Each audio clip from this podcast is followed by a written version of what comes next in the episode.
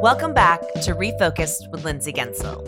What you're listening to today, it's a little bit different than the podcast episodes we've shared with you before. This episode, this person's story, is a part of Refocused Together, a special series the team at ADHD Online and I have been working on for ADHD Awareness Month. Every day throughout the month of October, we'll be sharing a different person's ADHD story which is fitting because the theme for ADHD Awareness Month this year is understanding a shared experience. And I can't think of a better way to really get a sense of that shared experience than by telling a different story every single day. And to be clear, yes, that's 31 stories in 31 days. My name is Lindsay Guentzel, and along with the team at ADHD Online, I'm so excited to present Refocused Together, a collection of stories aimed at raising awareness on just how complex ADHD is and the different ways it shows up in people's lives. When we share stories, it's easier to find the perspective, ideas, and tips that help us live our best lives. I'm interviewing people with varying backgrounds, diagnoses, experiences, and perspectives. We'll hear from working parents, advocates, engineers, writers, PhD candidates, and more to learn that while we may be different, we are all united by our own ADHD journeys. This special project is very near and dear to my heart, and although talking to 31 different people has been a lot of talking. I am so grateful for each person who shared their story with me, and I cannot wait for you to meet my guests and get to know them. Be sure to subscribe to Refocused with Lindsay Guentzel so that you don't miss a single story this month. And with that, let's get on to today's episode. I just have every guest start off by introducing themselves. All right, my name's Louis Inglis. I'm a guy and a musician from Perth, Australia. I have ADHD. I was recently diagnosed, so that's been a, something to think about. Yeah. How's that? Is that enough? It was perfect. I mean, you really don't need an introduction. So I've been saying the last name correctly, but you go by Louis. It's Louis, right? To like your No, no, it is it is it is Louis. It is Louis just with the the French spelling. I'm not French though, but oh my gosh, I've been calling you Lewis. I'm so sorry. I get this being a theme throughout my life, so it's not a problem.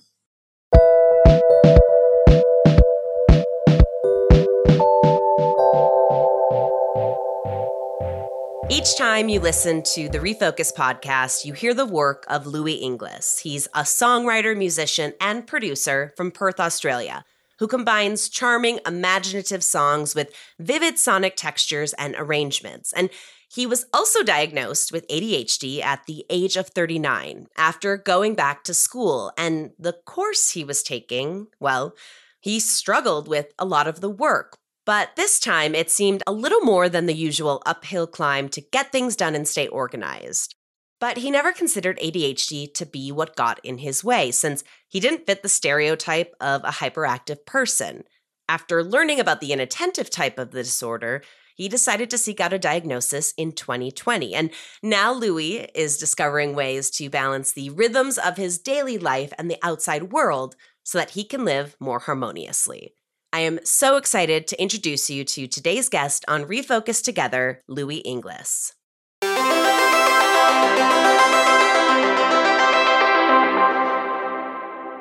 There was a moment when we were discussing guest ideas for 31 episodes in the month of October. And very quickly, we decided we wanted to share the story of the person who created the theme song. All of the music that you have been hearing on Refocused over the last six months was created by the gentleman you're going to meet now. And I have to tell you all this because as someone with ADHD, and I imagine that most of you who are listening also have ADHD, you will be able to commiserate, empathize, both probably at different points. So we connected on Twitter. I was very adamant that one of the things I wanted was to use as many people with a neurodiversity as possible as we were creating the podcast. And that meant finding someone to create music. We needed music.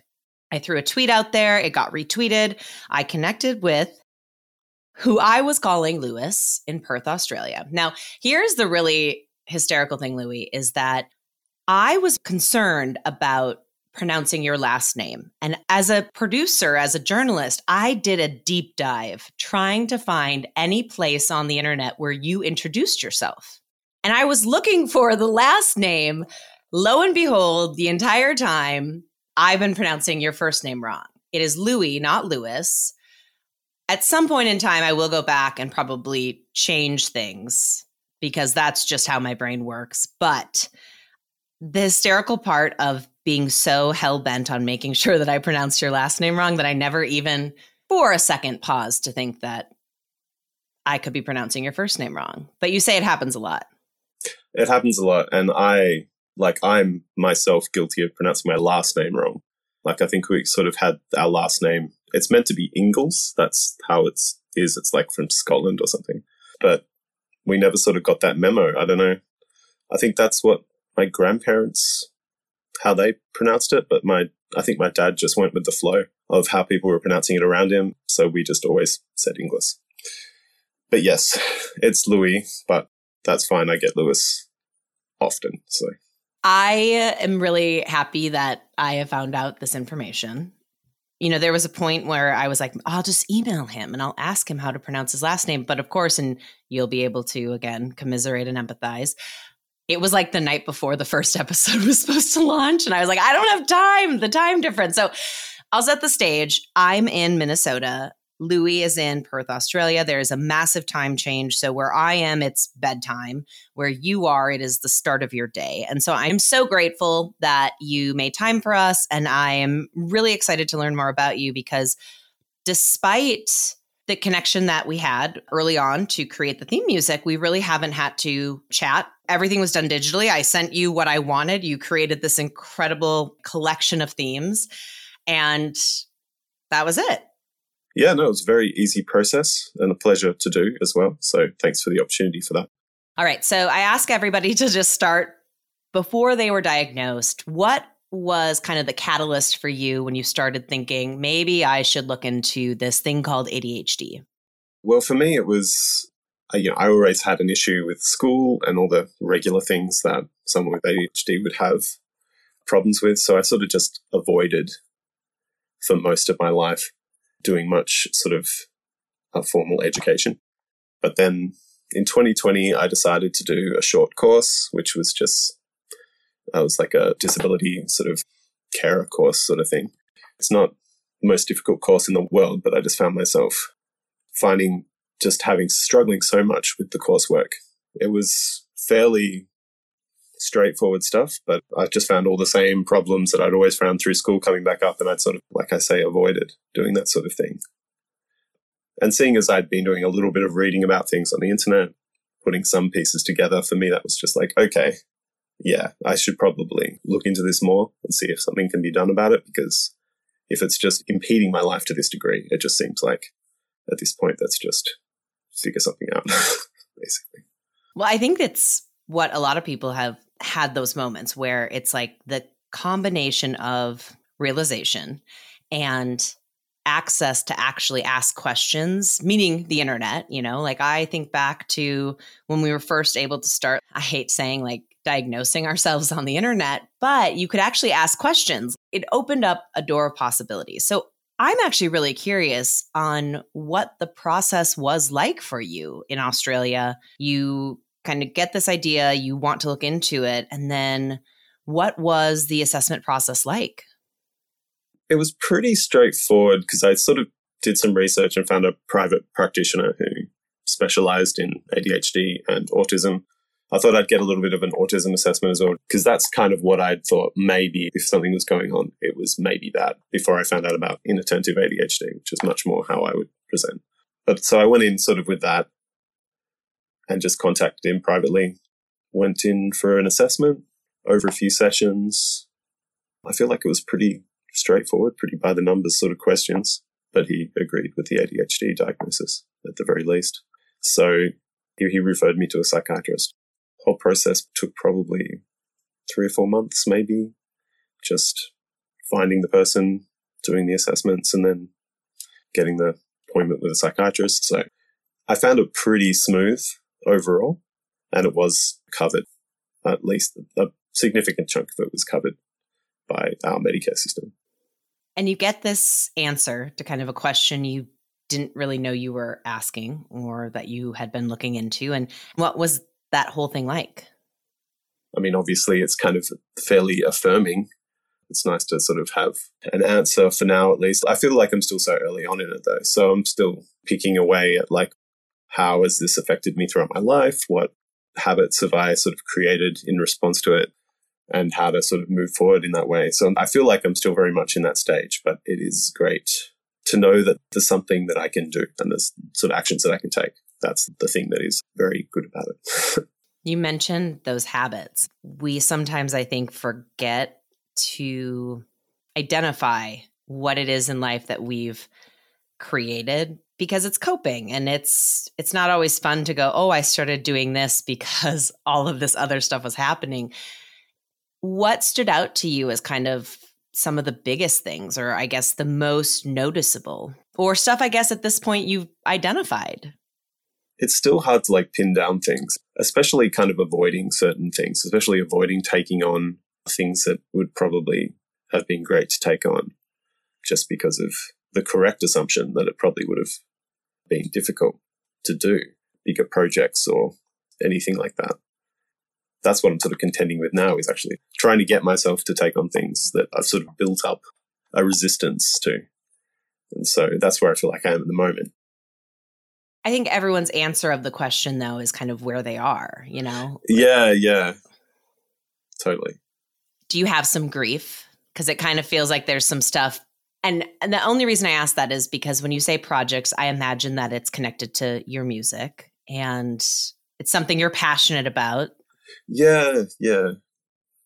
Sort of stuff like I did for your podcast, maybe stuff that's a, a little bit more of a longer term thing or something, working on other people's music or something, or doing things like that, because there's always the problem where it's like, oh, if I'm not really into this, I don't know if I can actually focus on it or do a good job with it. It just has so many little barriers that get put up like that, where it's, I can't do this because I'm just not going to be able to get interested enough in it to actually do it and I really don't want to disappoint people because there's that side of it as well. So, so it's interesting because you had the wherewithal to say, I don't know that I can commit to this because I don't know that I'm going to be interested enough and I don't want to disappoint people. So I'm going to say no. Where my response uh, yeah. be, I don't want to disappoint people. So I'm going to say yes. And then I'm not going to be interested in it. For both of us, it's the terrible situation to be in it's just makes things so uncertain. Like when you just can't rely on being able to access the skills that you have in any given moment, you know, it eats away your self confidence and it eats away just at your sense of the world because it can be a little bit maddening for sure. I'm curious because we met on Twitter. Has social media been an outlet for you? Not so much in the past. I did start a TikTok account recently, which maybe as silly as that sounds, has been really fun. It's uh, just been a really low stakes sort of way to sort of express myself, and it seems like a platform in which you can sort of express yourself in a lot of different ways. So that's been really fun. I found people on there who seem to be interested in what I'm doing musically and stuff. So that's been a big part of my last year and a half or so. I tend to avoid Facebook and all your and your Instagrams and whatnot. But yeah. I try to avoid Facebook as well. It's just not as inviting an atmosphere, I don't find. But I would tend to agree with you. And I think it can be a sludge fest of some not great things. And, you know, that mindless scroll, you're like, why am I here? Yeah, I mean, that definitely exists on TikTok and other things as well. It can be a time suck, so that is something to be aware of. I've enjoyed it for its creative outlet anyway. I'm curious when you were diagnosed with ADHD, what was the conversation like in Australia during the pandemic? Because I feel like in the United States right now, the awareness and the number of people talking about it, it's just booming and in a great way because people are understanding it a little bit better. And so I just wonder if this is something that is happening in other countries because the world and different countries were not immune to the COVID 19 pandemic and the lockdown situations, which is really where a lot of these realizations came from. I mean, it gave everyone a chance to just sort of sit with themselves and reflect for a little while, I think. I think it was the same over here. I mean, obviously on the internet, the internet is international and largely American as well. So a lot of those conversations sort of bleed over to here as well. But I think the same thing did happen. I know that in the last two years, since I got diagnosed, another three of my friends have. And there are other ones I still suspect. And I mean, sure, not everyone can have it, but like, I think these people do tend to cluster together. And I do hear a lot more talk about it. I think awareness is growing, probably for the good. I mean, that can lead to a little bit of a backlash, I guess, in the sense that people think they're hearing about it a lot. So they start to sort of retreat back to thinking about it in sort of the ways that it's been characterized in the past, that sort of trivial diagnosis or something, which I can almost understand from the outside how people can see it that way because it doesn't necessarily present itself in a way that screams that there's something wrong, but it can be really difficult. But We don't have to compare it to other things. It's its own beast. It is its own beast. You know, there are a lot of people who can confidently say, you know, this is my ADHD superpower. And like, I'm just not there yet because it has been so destructive in my life. And, you know, like, I, in similar ways to you, I can see how it has held me back from things that I've wanted to do and things that I'm passionate about and things that I know like my skills can thrive in. I mean, it's a beast. Yeah, you said it. It's a constant battle. And the thing that I have found so hard is that one day is not like the next, and there's no way to figure out the rhythm. Yeah. Yeah. You're just always being caught off step. And obviously, if you find the right medication and stuff, that lessens. It doesn't go away completely, I don't think. I don't necessarily think I've found the right things yet, but it's definitely helped. Another lovely thing that we all have to deal with. I'd love to talk a little bit about how you see ADHD come out in the music you create? It's definitely the novelty seeking sort of tendencies, I think, come out a lot. I tend to use a lot of different sounds and experiment with sort of different styles. And I never really settle into sort of a consistent sound or niche, particularly in some ways, but I think generally the tendency is to like want to explore with things.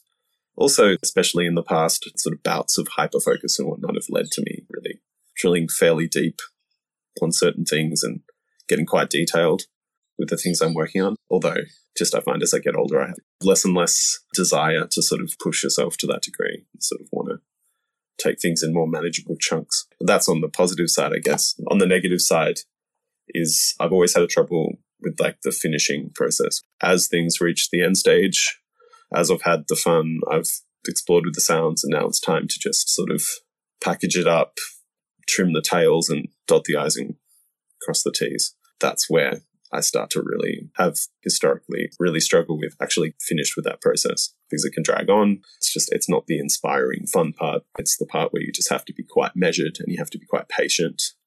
And so it has taken me a long time just to get past that stage in the past. I've definitely started to get better at it um, since being diagnosed. I'm sort of learning more to chip away at it and sort of where to set my expectations at that stage of the process. It's still a challenge for sure. It's something that a lot of people have repeated that I've heard.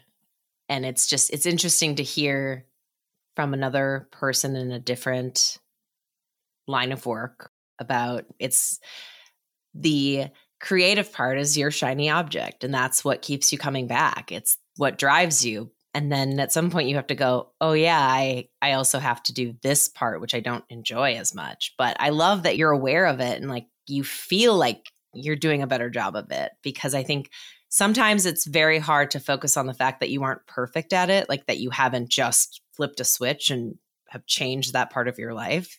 The sort of evidence bears it out. I have like actually managed to release a few things in the last year. So that's good. I also have like kind of a distrust of an opinion that I maybe had yesterday. So it's really hard to sort of have a listening session or something and say, ah, yes, that's good. I'm happy for that to go out into the world. I just need to do a few more things to it. And then I find myself just unable to do that few more things and be like, yesterday's Louis was an idiot because I don't feel that way about it today. So just really, really hard to sort of trust that, make a decision in one point in time and then just go, okay, I made the decision. Now just to follow through.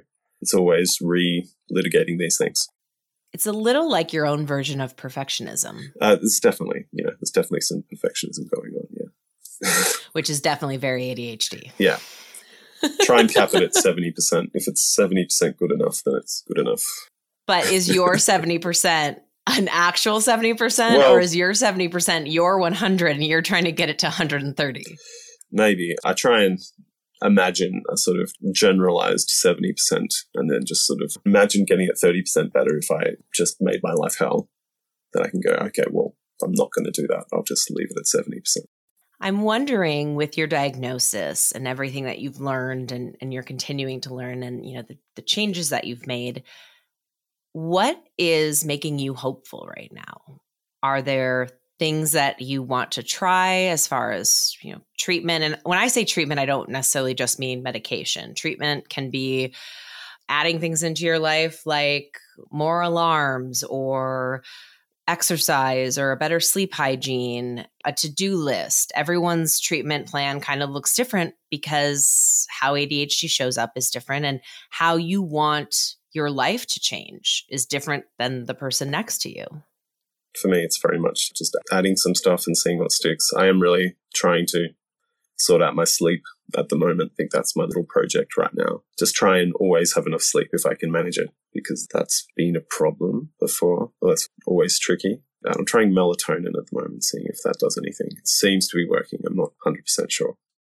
I feel like I'm in this like weird transitional point where I'm not quite reaching out for like these new things, trying to get these new things started, trying to get myself to take on new things, but I haven't quite jumped into it yet. Just sort of preparing myself. Which I appreciate because when I was diagnosed, I literally like dove head first in and then came up for air and was like, whoa. So it's interesting, again, to go back to how complex ADHD is and how it shows up so different for every person. It's so interesting when I find someone who is a little less impulsive than I am I've had moments of impulsivity in my life, but I think I'm definitely not on the impulsive thing so much. My way of doing it is probably to overthink the thing before I even get to the point where I would have to make the decision. So I think that's where the ADHD comes in is the sort of overthinking of all the different options and then just being paralyzed when it actually comes to action. and how do you feel in that moment when you get there and you know what it is because you've had it before? How do you mean, sir? The paralyzing part how does that make you feel? I don't think there's much good to be said about that. Yeah. It's just um not as much of a problem nowadays as it has been. Thought spirals, just going down rabbit holes.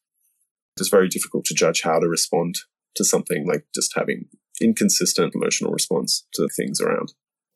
And I by no means am trying to get you to answer these questions, like put you on the spot. I no, just, no, it's fine. I hear from so many people who need to hear from somebody like you. You know what I'm saying? Like I talk to people constantly who can't put it into words and well i'm struggling to put it into words but we'll uh, i'm doing my best you're doing a great job i'm curious if you've been able to open up to people in your life about this you know not as much as i should really definitely with like my mom and stuff like that i think definitely haven't talked it in detail with her. You know, I think she sort of goes to a place of like, oh, well, we didn't realize anything that was wrong and makes her feel bad about it or whatever. It feels strange to talk about myself as though I sort of have something. It can tend to be a little bit awkward for some reason. Yeah. What right now is exciting you in life? Look, I won't say that I'm the most excitable person, so but just the idea of being able to do more of what I like, hopefully maybe make some money off that as well it's always just been about working on music or other art type projects for me. So I'm just hoping if I like just keep making consistent steps forward day by day, stay sort of relatively calm and centered in my life, that I'll be able to actually sort of capitalize on that opportunities if and when they arise, you know, more consistently than I have been able to in the past. So I'm not getting too excited, that I'm just trying to chip away at it. Tell me a little bit about your life as a musician. Have you always loved music? When did you start creating it? Started as a teenager in the 90s. It was, you know, around the time of Nirvana, all that sort of music. So that made music seem possible. It had always seemed, firstly, not me. It just sort of seemed like something I wouldn't be able to really do. So just the fact that all this stuff was a little bit more ramshackle sounding, a little bit more seemed like something you could actually do, kind of got me through the door of starting to do it. And just kind of really slowly. I didn't have any big ambitions to start off with. I just sort of learned the songs that were around and that I liked at the time, played them on guitar, started playing them with a friend, and we started sort of recording ideas and eventually just started writing some songs and things. Just sort of continued like that. Got more into the recording side of it. My dad had a studio. Mm. He had a company that made jingles for TV and radio. So we had a studio at a time where home studios and things weren't quite as common as they are now. So I got into that side of it. It just sort of progressed and evolved. It's something I didn't get bored of because there are so many sides to it. There are so many ways to approach it. You can come at it from songwriting and performing, playing live, recording. It can be abstract sounds. It can be structured pieces. And it never sort of bounced out of being interested in it because it was just focused on a different aspect of it. So I had this realization the other night because I've been kind of beating myself up. You know, this project was way harder than I thought it was going to be. And I have another life that's not podcasting. I cook on TV. And everyone's always said, How did you get started doing that? And I was like, Well, I just wanted to cook on TV. And so I learned how to do it and I kept getting better at it. And I kept learning like what not to do and what to do at certain times. And I kept getting invited back. And I had this moment where I was like, I learned all of that on my own. Like I stuck to that. And what I want to pass along to you as you are in the midst of figuring out so much is you did all of that with music. What you just described to me was you found something you were passionate about and you made it happen. And I know the weight of your diagnosis and everything that comes along with that can be very, very overwhelming. But I don't want you to lose sight of the fact that you are incredibly talented because you put that work in. And I just want to pass that along because I was blown away by working with you. It was such a flawless, seamless partnership, collaboration. I literally opened up the demo reel you had sent over with all of these incredible ideas, but I knew instantly which one it was going to be. And then you came back with all of these incredible sounds for us to use. And I've been incorporating all of them throughout this month. And I want you to know how appreciative I am of how much you put into that because it is so wonderful and it makes me so happy. And I just want to pass that along. Well, thank you. That's very nice of you to say. It was a pleasure to work on. I'm a podcast listener, so I have fairly strong opinions on what podcast music should be like. So it was really fun to do. I'm happy to do anyone's podcast music if they're out there wanting it. Well, I will include all of the info on how they can get in touch with you. I didn't ask this earlier, and I, I should have. When you were a kid, was ADD or ADHD talked about in schools? I'm just a bit older than like when people were starting to be diagnosed. And I definitely remember being fairly young when it started to be a word that was used. My memory of it about most of the discussions and things that I heard was mostly people being like concerned about drugging kids and like let the kids be kids. And it definitely seemed to be mostly like a negative thing, which is a pity. You know, that definitely bled into thinking about it just throughout my life a friend who's been diagnosed very recently. And we would kind of joke about him being a bit ADHD just because of how it had been portrayed. You don't sort of think of it as being particularly serious or something that really actually maybe should be looked into because it could help. Last thing I want to ask I've asked every guest if they could change one narrative or one misconception that the public has about ADHD? Is there something that stands out for you? I think sort of the emotional dysregulation side of it as being part of ADHD, because I don't think people really think of that as being part of it. It mirrors the side of it that people are more familiar with, like with the attention and the sort of inconsistency. I don't know if that's like that for everyone, but it can definitely exist like that with your emotions as well. And that's probably the thing that makes it the most difficult to live with and just anxiety as well that that causes. Overall, I'm just not sure that people really understand just what it is generally, just how it sort of touches everything in your life from the outside. It's hard to sort of see the shape of it in someone else because it's difficult to explain. People who have it are often bad at explaining it and don't know what it is that's like don't really understand what's wrong. So it can be quite easily misrepresented, I think. And I mean, maybe it's a tough one to sort of really explain to the public at large. I don't know. But, you know, it is good that the people who can benefit from help find things that explain it to them and sort of explain their life to them a little bit. Well, Louis, it was such a pleasure to chat with you, to kind of meet you officially.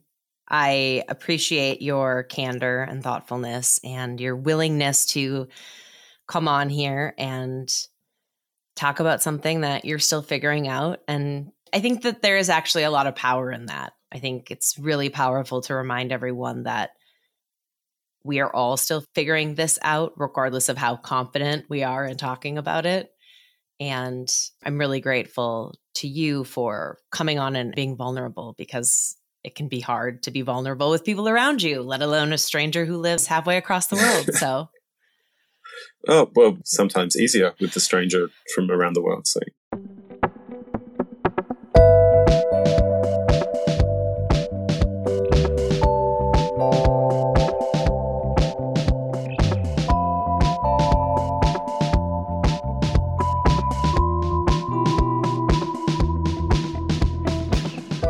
thanks to Louis Inglis, not only for joining us on Refocused Together, but for creating the amazing music that you've been hearing over the last couple of months on Refocused. To learn more about Louis and the work he's doing, or to hire him for your own podcast, I've included all of those links in the show notes.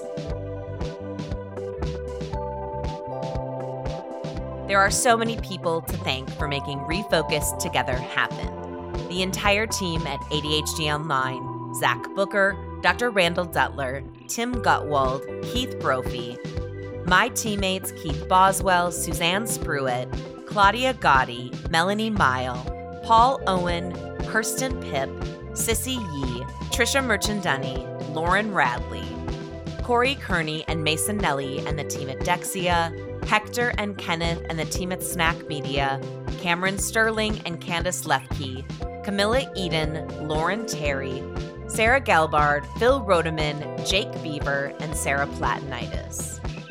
To find out more about Refocused Together or to share your story with me, head over to ADHDonline.com and check out the ADHD Awareness Month page, which highlights this project as well as each day's episode after they've been released.